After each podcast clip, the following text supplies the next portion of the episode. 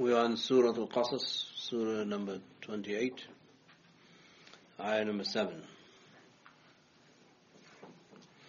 أعوذ بالله من الشيطان الرجيم بسم الله الرحمن الرحيم وأوحينا إلى أم موسى أن أرضعيه فإذا خفت عليه فألقيه في اليم ولا تخافي ولا تحزني إنا رادوه إليك وجاعلوه من المرسلين As we saw, the Fir'aun had a dream in which he saw that somebody from the Banu Israel, the Hebrews, would come and uh, overpower him and take away his kingdom.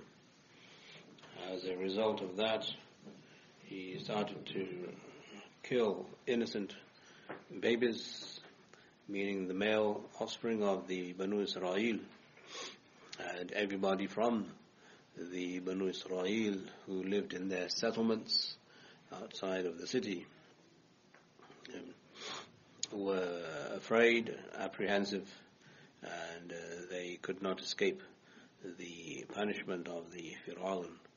So people would hide their babies, the police would come, and then the police would take the babies and then kill them. This story starts with Allah subhanahu wa ta'ala saying we inspired to the mother of Musa that she should suckle him. It's quite intriguing uh, selection of words. First of all, you don't need to inspire any mother to feed her child. It should be spontaneous, instinctive. Right? If somebody's baby is born and you have to instruct the mother, feed the baby, there's something wrong with the mother. Here Allah subhanahu doesn't say that. He says He inspires. Okay, so what kind of inspiration is this? Allah subhanahu wa ta'ala used the word wahi to say that we inspired. So wahi is much more than inspiration or instinct. Instinctively, even the mother of an animal will feel, will feed its young instinctively as a primordial instinct. So this word wahi is much more than that, much profound than that, and is much more superior than the word inspire. Although there's no other word in English that will give a general sense of its meaning. Pickthall uses the word inspire to at least bring about a semblance of understanding, but it's very different when you look into the majestic value of the word wahi. The word wahi is used in the Quran for bees also.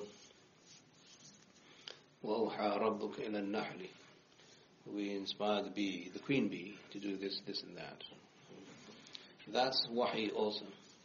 Here Allah subhanahu wa ta'ala uses the word wahi for a motherly act. As I said, it's primordial, it's instinctive, it's a motherly act. Hmm. So this means that whenever Allah uses the word wahi in the Quran, the reader of the Quran must not assume that Allah is giving nabuwa. Uh, Allah gives wahi to the queen bee. So now is the queen bee a nabi? No. Likewise, Allah inspires to the mother of Musa a motherly act. So is now the mother of Musa, is she a nabi? No. Right. You have to get the theology right first. The aqidah must be right. In Islam, we do not assume that Allah gave nabuwah to any female. Allah did send wahi to a female. Okay, the queen bee is a queen bee because it is female. Right? The mother of Musa is definitely female. Wahi may come to a female, meaning the queen bee, the mother of Musa and Maryam. But that doesn't mean to say everyone who receives wahi is a nabi. And the reason is that in the definition of a Nabi, the condition is that the wahi given must not be spoken to others. In a Nabi, the wahi given must be spoken. So, it would have been extremely foolish to say that Allah inspired in Musa's mother to feed him and then to tell everybody in the community about it. Let the police know too. Hey, did God inspired me to suckle my kid so you can't touch him. No. So when wahi is exposed, that is a nabi. When wahi is not exposed, then that is a non-nabi. Right? So you must understand, it's not just the word awhayna that you must uh, catch. It is the aqidah behind it.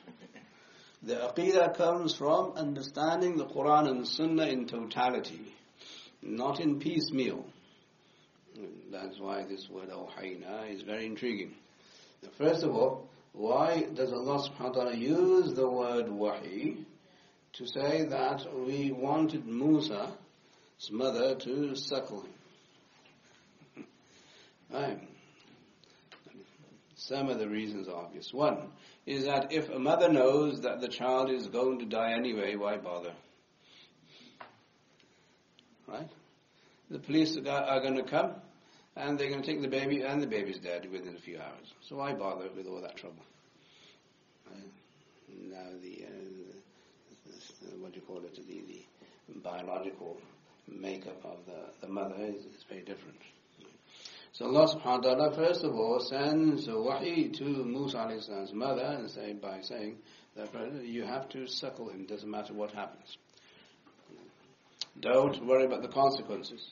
You must suckle him, as you will see the reason for in a few minutes, inshallah. So this was inspiration from beyond, from beyond human abilities. So when Allah subhanahu wa ta'ala inspires uh, an instinctive, primordial, now desire within any species, the result of that wahi is uh, universal. Is what? Is universal. Meaning, Allah sends wahi to the queen bee, and the effect of that wahi is universal. Without bees, our ecology would not be maintained. So Allah uses the word wahi. No, we don't understand. Now we do. Okay, what the process of the queen bee is and how it gives us instructions and how many yards and uh, yeah, feet uh, the food and nectar is away by uh, understanding the dance of the queen bee and the bees around and so on. Okay, it actually gives directions and also the distance. But what is the product? The product is honey. And what does Allah say about that honey? Fihi shifa'ul nas. There is a cure for people in what the bee produces. Okay. So when the effect of wahi is universal, then you can say it's awhayna. Awha rabbuka. Likewise, the effect of suckling Musa alayhi salam was universal, meaning Musa alayhi salam's life was spared. And since his life was spared, that had to come through a process of wahi, which is higher than a primordial instinct. Okay. So Allah has placed within every human being a primordial instinct to take care of its young. If you are deprived of that, then you're deprived of human characteristic. Okay? Meaning your motherhood, which is a loss of the highest order. Nowadays, unfortunately, modern day society would have you believe otherwise, but that is the truth. The question is still there that Allah inspires Musa's mother to suckle the baby for a reason. First is that uh, Musa's mission is universal, in the sense that the human beings will understand through Musa how to take care of a tyrant and how to deal with tyrants and so on, who is Fir'aun. In this story, فإذا خفت عليه فألقيه في اليم. The second part is even more ironic that if you fear for his life, then throw him into the river. right. Who tells somebody to throw their child into the river if they fear for the child's life? No? Does that make any sense? If somebody comes up to you and says, I fear for your child's life, uh, but I want you to uh, now the, the, throw the child into the river. So what is this? It doesn't make sense. There's no logic here. So here again, wahi is above human rationale. Wahi is above human intellect. When wahi comes, it gives justification to Allah's word, not necessarily justification to the human intellect. Then the human intellect will have to wait to understand the wisdom and the beauty of Allah's word. Right? There's no reason to say to Musa's mother, throw him in the Nile. It doesn't make any sense. But since Musa's mother is a pious woman, she believes in Allah, she believes in Wahi, she believes in Nabu and Risala, as was the case with all the Banu Israel, they were there. As with Yusuf salam and his brothers who came into Egypt, as recipients of Wahi through Yusuf salam, Yaqub salam, they still maintain that tradition of uh, Wahi understanding Allah's divine order. So since she understood Allah's divine order, she went with the order. And Allah says, وَلَا تَخَافِي وَلَا تَحْزَنِي And don't fear, nor should you grieve. Fear means that nothing's going to happen. Somebody might say this is known as the woman's sixth sense. Hmm. We say that might be true, but in Musa's mother's case, it wasn't sixth sense, it was wahi. Quite simple. So Allah is saying, don't fear, number one. Number, which is fine, okay? Don't be afraid. Even if the, the child dies, don't be afraid. La tahzani, that doesn't make sense. Huzn means what? Don't grieve. But you, I'm losing my child, you're telling me not to grieve I mean, even if the child survives somewhere down the Nile, I'm going to lose my child, and I'm grieving. Now you're telling me I shouldn't grieve, وَلَا تَحْزَنِي don't grieve, meaning this is a promise Allah subhanahu wa ta'ala is making to Musa's mother that it comes into her subconscious. It might have come through a dream, it might be just something that came to her as an inspiration. Whatever it is, the idea that you're telling a mother, first of all, that you must throw the child into the Nile, and secondly, when you throw the child into the Nile, uh, don't grieve over losing him. Now, the first inspiration, wahi, of suckling the child, that is instinctive. Okay? A mother will always feed the child. The last, wahi, la tahzani, that's not instinctive. That is counter-instinctive. Okay. So now you get the combination of both opposites into wahi. Right? That uh, uh opposite composition excuse the, the, the, the, term opposite composition, does not happen, right? is wahi. Is what? Is wahi. Where the opposites meet, that is wahi. It won't meet in your mind, it will meet in another world called the world of angels, where they know the formula for wahi and they understand how wahi works. When it comes into the human mind, the human mind will not comprehend wahi instantaneously. The human mind will have to go through the mill of time and space to comprehend wahi, in this case, a few days. Right? So we have to be careful uh, that we must not believe that we need to understand the Quran instantaneously as soon as we read the diluted translation. It's not going to happen. You won't understand it even if you read the Arabic and you understood the Arabic. It will take time.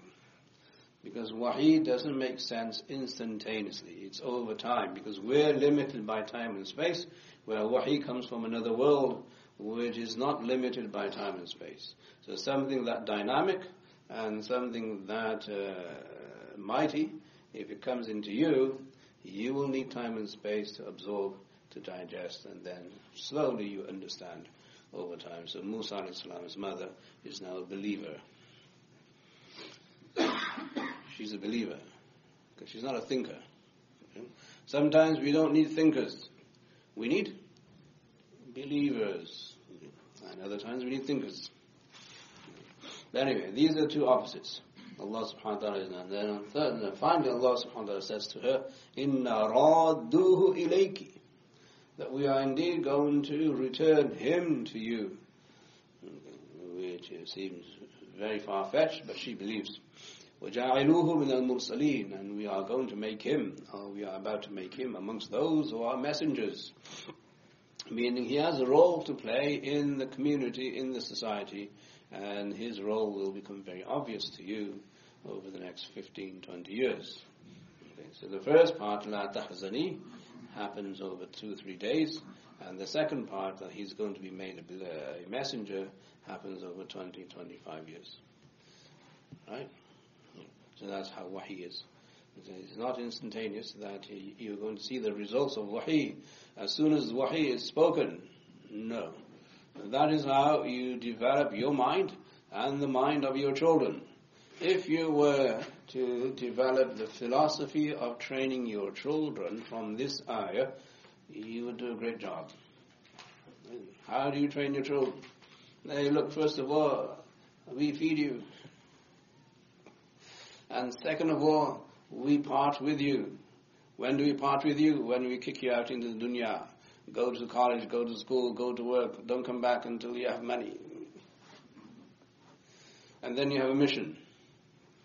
Right? All this is there in this ayah. So if you want to raise children properly and correctly, do what? Do what is instinctive first, and then do what is counter-instinctive second.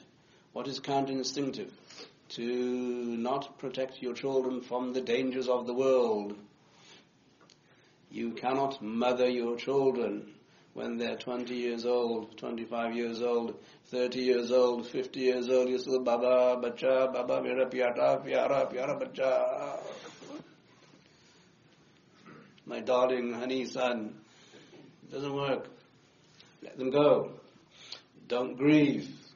La tahzani. Don't grieve. They're going to come back. They'll come back happier.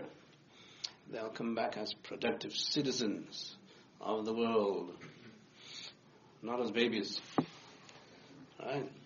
So, whatever inspiration you want to draw from the inspiration that Allah gave to the mother of Musa is wrapped around motherhood. That's why the Quran uses the word mother of Musa. The Quran doesn't give the name. Why doesn't the Quran give a name? For two reasons. One is that in Islamic culture we hide the uh, identity of our women for social security. Okay? Which woman in the Quran, I've mentioned this in the Women in the Quran series, is mentioned in the Quran by name. One. Who is that? Maryam. Why is she mentioned by name? Because she is the mother of Isa. Isa Islam did not have a father, so we had to mention the mother. Otherwise, no mention of any woman by name is there in the Quran. Why? Because we protect the security of women. We treasure them. Number one. Number two. The second reason is what I just explained. That when you want to understand motherhood, understand Umm Musa, the mother of Musa. How so? That you do what is primordially instinctive and suckle the child. And secondly, if you have to part with your child, then don't grieve. I don't mean that you give the child up for adoption. I'm not saying that. I'm saying take care of it as long as you need to take care of him or her. And then when you have to part, la tahzani, don't grieve. Don't overprotect. If you overprotect, you will not be raising a citizen. You will be raising the baby forever. MashaAllah, as you see the products in our community, they don't want to leave Chicago anymore. Why? But you came all the way from India, Pakistan, Arab, Pakistan, God knows where. And your child shouldn't leave your house? What has this ummah come to? We are no longer creating the visionaries and the missionaries that we used to because everybody is always grieving before the fact. Before the fact. You send your kid to kindergarten, mashallah, and you start crying. He's gone to school. I'm not saying this in a sarcastic way. I'm saying that we need to beef up a bit. As a community, we need to beef up a bit and say, we trust Allah. This is how communities have always been from the time of Adam. They've always let go. If you're not willing to let go, then you will suffer from what? Possessiveness and then depression. When they do eventually go. Because they'll go somewhere, sometime. So the, the, the, the art of raising children, which is an art, is not a science, it's not a discipline. Okay, because it comes from wahi. Allah subhanahu wa is showing us through this ayah that the motherhood of Musa's mother is inspirational. It is instinctive. It is primordial and it is based in wahi. Once you understand the depth of this, then you'll understand what it takes to create a leader. Musa was a leader, right? How do you create leaders? Uh, you don't create leaders by the way you're trying to create them today.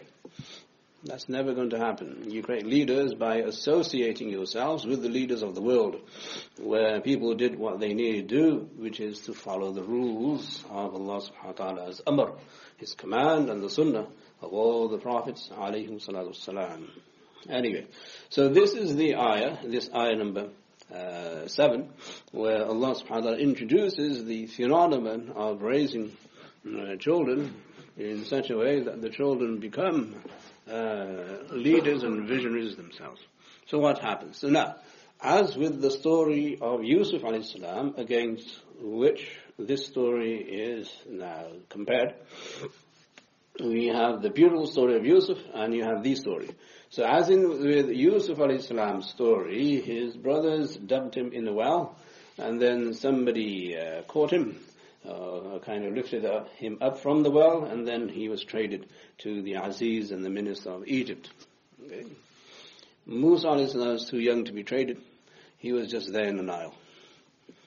Right. So this is the story, whereas the, uh, the other story is a beautiful story. فالتقطه آل فرعون ليكون لهم عدوا وحسنا then then what happened is that the family of Fir'aun, they, they took him iltaqata, laqit and liqta in the Quran, in, in uh, the Arabic language, means something when you pick up something that's on the road, like lost and found. Okay? So this is how the people of Fir'aun, the family of Fir'aun who were on the Nile, uh, probably bathing or doing something else, they saw that this basket is coming towards uh, them and they saw in the basket there is a baby. Hmm. So now they looked towards the baby and they picked it up. لِيَكُونَ لَهُمْ عَدُوًا وَحَزَنًا So the family of Fir'aun did not know that eventually, consequentially, what will happen is that this baby that they picked up will become their enemy. And it will become a means for their grieving and their sorrow. This was the consequence of them picking up the baby. Because human beings instinctively, when they see a newborn baby, they do not kill it. Right? They don't kill it. So instinctively, Musa a.s.'s mother suckled the baby, and instinctively, which is not through wahi. okay, the second instinct was not through wahi. The first one was. The instinct of the family of Fir'aun was now instinctive, but it's not through wahi. But nevertheless, as human beings, you do not touch a newborn baby with harm. You pick it up.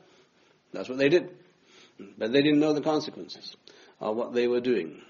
إن فرعون وهامان وجنودهما كانوا خاطئين indeed Fir'aun and Haman who was his minister and his engineer and his builder and all of their hordes and their forces and their armies they were they were in sin they were mistaken in, in not understanding how first of all not to kill the children of the Banu Israel and how to uh, not kill this one right? Anyway, they were in error. Khati'een, where Pickthall says their, their error led them to sin, which is okay. Yeah. So here we have one issue here, that Allah subhanahu wa ta'ala inspired into the mind and heart of Musa alayhi's mother. Now, the next part of the story also deals with a woman. Okay, the first part of the story begins with a woman, the mother of Musa alayhi salam. The second part of the story also deals with a woman. Who is that? The wife of Fir'aun. Again, whose name is not mentioned, but we all know her name. Asya. وقالت امرأة فرعون As soon as now the queen, Fir'aun's wife, saw the baby, she said, قرة عين لي ولك that he is an apple for eyes. Okay? He is an apple ah, in eyes and for eyes. He is the coolness of our eyes for me and for you. قرة عين Qurrat Ain is something that when you look at look at him or her brings you peace and joy and comfort, etc. For me and for you, he is going to do this. I mean, as we adopt this child, we don't know who this child belongs to, but this is what we do as rulers and governors and people with wealth and power and authority. Uh, that, that is the noble thing to do. So Pharaoh's wife now does the noble thing. And what does she do? She says, I'm going to adopt, adopt him. La taqtuluhu. Don't kill him. So Pharaoh is already apprehensive that his dream is now about to unfold in front of him. Right? Whereas the dream of Yusuf salam unfolded in front of him. Okay, we do not know about the dream of Pharaoh in the surah, but we know it through the sunnah of the Prophet sallallahu You see both similarities between both stories. One is the story of Yusuf, the story of Musa. So Musa came at the tail end of Yusuf salam's line. Our prophets in Egypt. As you can see, one started with a dream, and the other also started with a dream, and so on. Anyway, that's just for those of you who are into literature and understand the beauty of literature. Musa's uh, now patron, who is the wife of Fir'aun, says, that taqtuluh, don't kill him. عسى ينفعنا أو نتخذه ولدا وهم لا يشعرون. It is quite possible, or perhaps we, he will benefit us, or that we can adopt him as a son. So it must be that they didn't have a son. And they will not know, people will not know that this uh, son or this child is Hebrew or from the Banu Israel will raise him and train him to be one of us. Okay. So Allah subhanahu wa ta'ala's grand plan for the demise of Fir'aun was that uh, he made Fir'aun raise the child in his palace. Okay. Whereas in Yusuf alayhi salam, Yusuf alayhi salam did not destroy the people of uh, Misr or Egypt. Musa alayhi salam did, through Allah's hukum, destroy them. They were both raised as princes. Yusuf was raised as a prince, and Musa is raised as a prince. There's no better way to understand the might and power and wisdom of Allah subhanahu wa ta'ala than to understand the two stories of Yusuf and Musa. Yusuf was supposed to have died in the well, but he did not, and Musa was supposed to have been killed, but he was not. And they ended up where? in the palace of the ruler of the time. This is how Allah subhanahu wa ta'ala protects those people whom He guides and uh, not only protecting them but also their family members. Allah subhanahu wa ta'ala protected the family of Yusuf, his father and mother and his uh, brothers. And here Allah subhanahu wa ta'ala protects the mother of Musa alayhi salam and his sister and also the Banu Israel because of Musa alayhi salam. This is Allah's planning. So Muslims, when they want to understand world events, they must understand these two surahs so that they don't get on the wrong end of violence. Allah does not use violence necessarily to protect His good people. Violence has never been an answer. It is just an emergency contingency that we apply uh, sometimes. وأصبح فؤاد أم موسى فارغا so now all of a sudden, Musa alayhi mother now became empty. There's nothing there. I, mean, I had a child, the child is gone, so what do I do? Allah subhanahu wa ta'ala did not allow her to stay in this uh, state for too long. And uh, He brought uh, Musa alayhi back to her in a, a very, a very unique way. إن كادت لتبدي به لولا أروتنا على قلبها لتكون من المؤمنين and she was very close to exposing him Indeed, she was very close to exposing the existence of Musa salam had it not been for the fact that we fortified her heart. We strengthened her heart. So now when we are down and depressed, we need Allah to help us and to fortify us and to strengthen us, which we should ask for, right? Allah strengthen my heart. Allah consolidate me. Allah give me strength and so on. Instead of blaming the whole world, okay, 23 hours of the day, sit in front of Allah a few minutes and He will strengthen your heart for you. Lola arrabatna ala qalbi, because it's not easy. Okay? First of all, you suckle the baby, so now you have an attachment to the baby. The baby has an attachment to you, as you will see. And then second of all, you, you, you threw him into the Nile and you don't know what's happened. So now she is totally, totally upset. So Allah says, we did fortify her heart. لولا أربطنا على قلبها.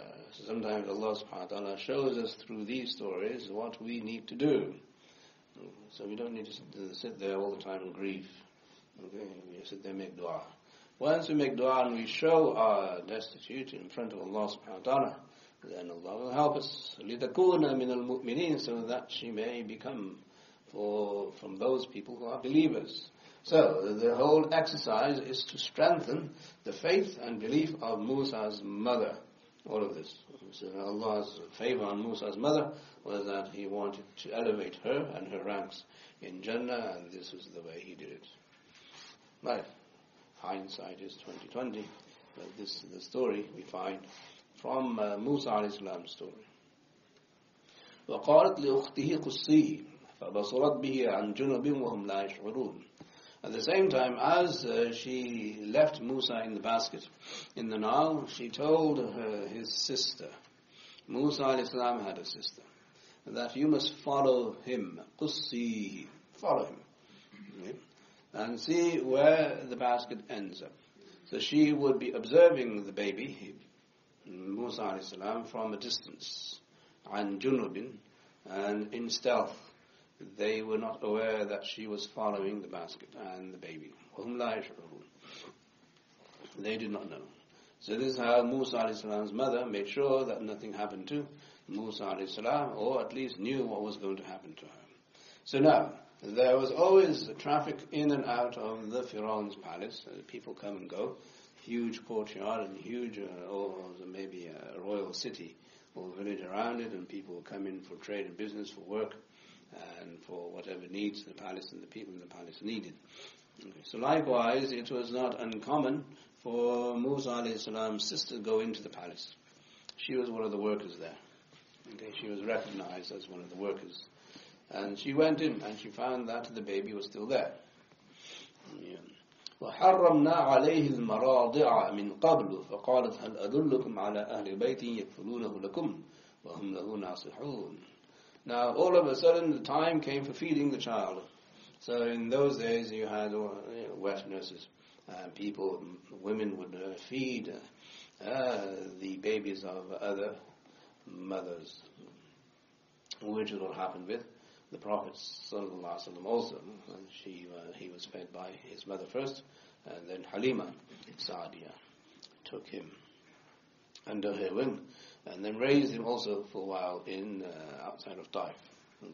Anyway, so the, the, these women would come and say, okay, we can offer our services, but Allah says, we made those women haram upon Musa. haram upon him. Don't you dare drink their milk. You're not drinking their milk. Now you might say, why is the word haram there? It's a severe word a haram is used in different ways. Here, there's a haram in the sense that Musa did not take to the milk. That is a haram which is in the, in, the, in, in the structure of cosmos, not in the structure of Sharia. Right, as the Prophet ﷺ said, "Inna Allah harrama ajsad al-anbiya ala al-qubur." Allah has made the bodies of uh, the prophets haram upon the graves. Okay? The earth will not devour or touch the bodies of prophets. They cannot do anything. The earth can't do anything to the bodies. The bodies are always preserved. Likewise here, the Musa was not allowed to drink the milk through a rule of the cosmos that uh, he, he was not at all fond of their milk. Min qabl, from beforehand, because uh, he had already tasted his mother's milk from beforehand. Min qabl. So this is Allah's planning, as He's planning sometimes in the detail. So now Musa's sister is there and she's observing all of this. Now there's, there's a ruckus there in the palace. The baby is crying. No one's there who's able to now give milk to the baby. And now Firaun, who is the greatest of all great rulers in his time, has everything under his umbrella and in his kingdom, in, under his dominion, but he's not able to feed the baby. Totally impoverished. Uh, where do you think you're high and mighty, Allah shows you you're not high and mighty. You're totally incapable of even feeding a child. You can't feed a child in your own palace. You see? Allah shows people of might and power. You can't do diddly squat if Allah doesn't want you. So Allah's haram now. We made haram, Musa. Doesn't matter if your own said what anybody in the palace said. You know, we made haram, finish, khalas. That's the end of the story. You can't feed anybody if we say no. Right? And this is how we take guidance from these stories. It doesn't matter who is who. Allah will always be Allah. فَقَالَتْ هَلْ أَدُلُّكُمْ She said that should I not point you towards a family who will take care of him? Meaning the mother of Musa وَهُمْ لَهُ نَاصِحُونَ In fact, they'll be very kind and gentle and trustworthy and they will also be the best family for this child and that is Allah subhanahu wa ta'ala returned Musa to his mother within a few hours, if not a few days. فَرَدَدْنَاهُ إِلَىٰ أُمِّهِ So this is how we returned him to his mother. كَيْ تَقَرَّ عَيْنُهَا So that her eyes might be cooled and she might be comforted through this process of divine wisdom, divine might and divine glory. It's very subtle. you don't need to be violent to be powerful. Allah subhanahu wa ta'ala operates through subtlety. And this subtlety is through His wisdom. Whereas people who are powerful and they want to dominate and dictate, uh, they will be violent, they will be cruel, and they'll be very vocal. Uh, Allah says no. This is not the way powerful people operate. They operate with wisdom and they operate with subtlety. So Allah subhanahu wa ta'ala through this very powerful yet subtle process brings Musa back to his mother. Despite what? Pharaoh knowing. In fact, Pharaoh is the one who commissioned. So not only was Musa as a mother and now feeding him, she was getting paid to feed. She was getting paid to feed his own, her own child. Somehow, the subtle wisdom of Allah subhanahu wa ta'ala. Anyway, وَلَا That she will not grieve any longer about her baby. وَلِتَعْلَمَ That she may know أَنَّ وَعْدَ اللَّهِ حَقٍّ That Allah's promise is true. This is Allah's promise. So when we inspired you through wahy to do what you did, in suckling the baby and then taking care of him, put him, put him in, in a basket, and then putting the basket into the Nile, this was our promise that we will return him to you. This was the first part of the promise, that we'll return him to you. The second part is that we'll make him a messenger. That is yet to come in the story, inshallah. But the truth is, most people don't know. They don't know that Allah's promise is true. So in the beginning of the surah, there's a promise Allah subhanahu wa ta'ala makes. What is the promise? Uh, on ayah number 5. We wanted to favor those who are deemed weak in the earth and to make them leaders and to make them inheritors of the earth. This is Allah's promise to the Banu Israel. And also a promise to all human beings that if you are disenfranchised and if you are humiliated and if you are insulted and if you are deemed weak and downtrodden by others, a day will come when you will be the leaders Okay. So your course of action should not be violence for violence. Your course of action should be to rely on Allah's favor. Read the story of Yusuf. Read the story of Musa. And you will find you, you have iman. Don't freak, don't panic. Uh, don't go into this mode of frenzy and violence. Otherwise, you will be obliter- obliterated by yourselves. People won't do it. You will do it to yourselves. Okay? So Allah subhanahu wa ta'ala says in the Quran that He will make you taste each other's uh, now war and each, each other's wrath. Each other's war and wrath uh, you will taste. This is what's happening in the Ummah today, unfortunately, yes. Whatever is happening to the Muslim communities or any other community in the world in terms of oppression is not good. It is something we should fight by demonstration, by proving to others that this is dhulm, this is injustice. But to say that Islamically we should go out on a limb and then kill everybody who does not believe what we believe in, that is not Islam. Right? There has to be a certain amount of wisdom, there has to be a certain amount of subtlety that accompanies your might and power. Without subtlety, might and power is destructive. With subtlety, might and power becomes constructive. Once you understand this, then you will see the glory of the Muslims in the past and also, inshallah, in the future. But if you understand how to raise children first and foremost in this story, and then how to prepare yourself so that you see Allah subhanahu wa ta'ala's now uh, might and power in a very subtle way. Right in front of your eyes as we speak, mashallah. Who are being, we are being raised by whom in this country? Who's paying us to be raised in this country? Who's feeding us? Who's providing us security in this country? No? You realize the subtlety with which Allah subhanahu wa ta'ala works. Allah's promise is true. All you have to do is open your eyes. We don't open our eyes because we're messed up with CNN politics. And CNN says this, oh, this. we freak out. So we have to rely on sources other than the sources that we rely on in order to understand how the world works.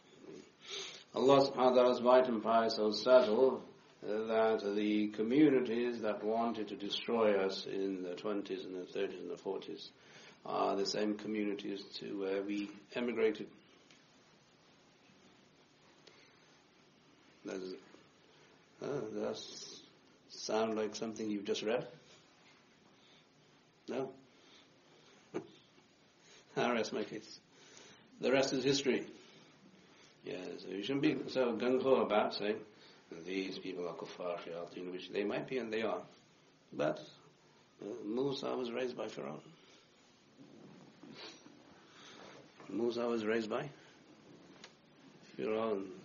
So even though Musa salam, knew that Pharaoh was whatever he was, did he go and destroy the palace? There's a certain civility that's required, right? Did Musa's mother train Musa now to be a spy in Pharaoh's palace? No. What did she say? Alhamdulillah, you've been raised as the best citizen of the country. You've been fed by the king and the queen, and you are a prince and enjoyed by Allah. So when Pharaoh raises Musa, he raises him as a prince, meaning all the necessary cultural, educational, military exposure and the training that Musa needed to be a sophisticated citizen of Egypt was provided to him by none other than Pharaoh himself. And if we make an extension from Musa to us, what are we doing here? Isn't the Muslim community privy to all the conveniences that everybody else in America is privy to? Everything. Right? Isn't a Muslim everywhere in the country? All the way from the White House down to the streets, cleaning the streets. Who's doing this? It's not Al-Qaeda, it's not ISIS. Who is doing this? It's not ISNA or any other Muslim organization. Who is doing this? Allah subhanahu wa ta'ala. In his very subtle way. Right? So the might and power of Allah is very subtle. in 40, 50 years, this is what Allah has done for us. Why? Because of the Quran. The Quran has to be preserved. And you must read the stories of the Quran so that you preserve the Quran in your context. This is the context we live in. Now, a time will come when these people will see what they're doing. MashaAllah. So there will be one of two courses. Either they say leave, or they will convert. That choice is ours. If we behave in such a way that they develop xenophobia, the way xenophobia developed in Germany, then we will perish. But if we behave in such a way that we do what Yusuf salam did, then we will survive and we will flourish. And they will become Muslim. Right? So either there's violence or there's the subtle application of Allah's promise. It's our choice. If we allow maniacs to dictate uh, the narrative of Islam in this country, then we'll perish. There's no other choice except to do what? Do what Yusuf salam did. Do what the Prophet did in Abyssinia. Do what the Prophet did in Medina. And that is what? Be a good Muslim. Present the face of Islam through Muhammad. He is the face of Islam. He's a human being. Not your laws, not your philosophy, but your behavior. If we do this, Allah will not only help us survive, inshallah, but He will allow us to flourish. If our purpose here is not just to make lots and lots of money, if our purpose here is to send all our children to Harvard, Yale, Princeton, Ivy League, Stanford, God knows where, Alhamdulillah, fine. You may have accomplished something as an individual, as an individual family but you are exposing the whole community to an exposure you don't want them to be exposed to. So it must be a collective effort and it must be a united effort. If we do not do this and we do it piecemeal, as long as my kid goes to Harvard, Yale, Princeton, I'm fine with it. I don't care about the community. Okay, then Allah won't care for you either. Because what's going to happen is you're going to lose your kid. The first punishment Allah will levy upon Muslims is that they will lose their children to what? Kufr.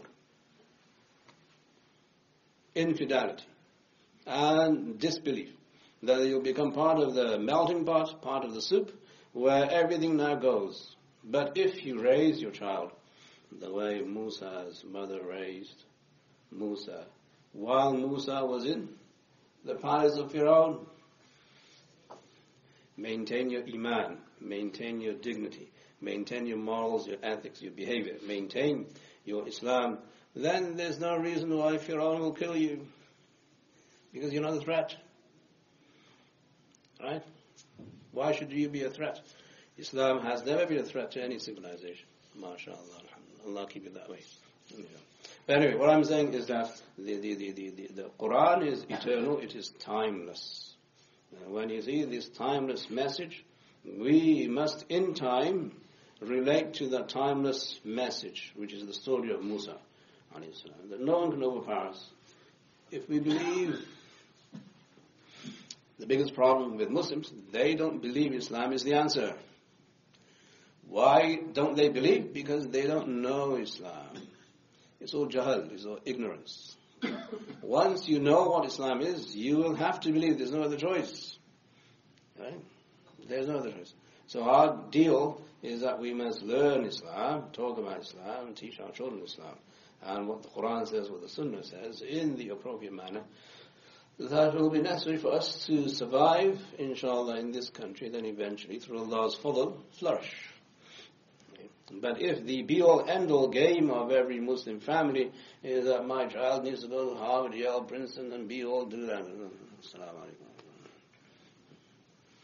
It might help you as individuals and the family, it won't help the ummah. And you are the ummah.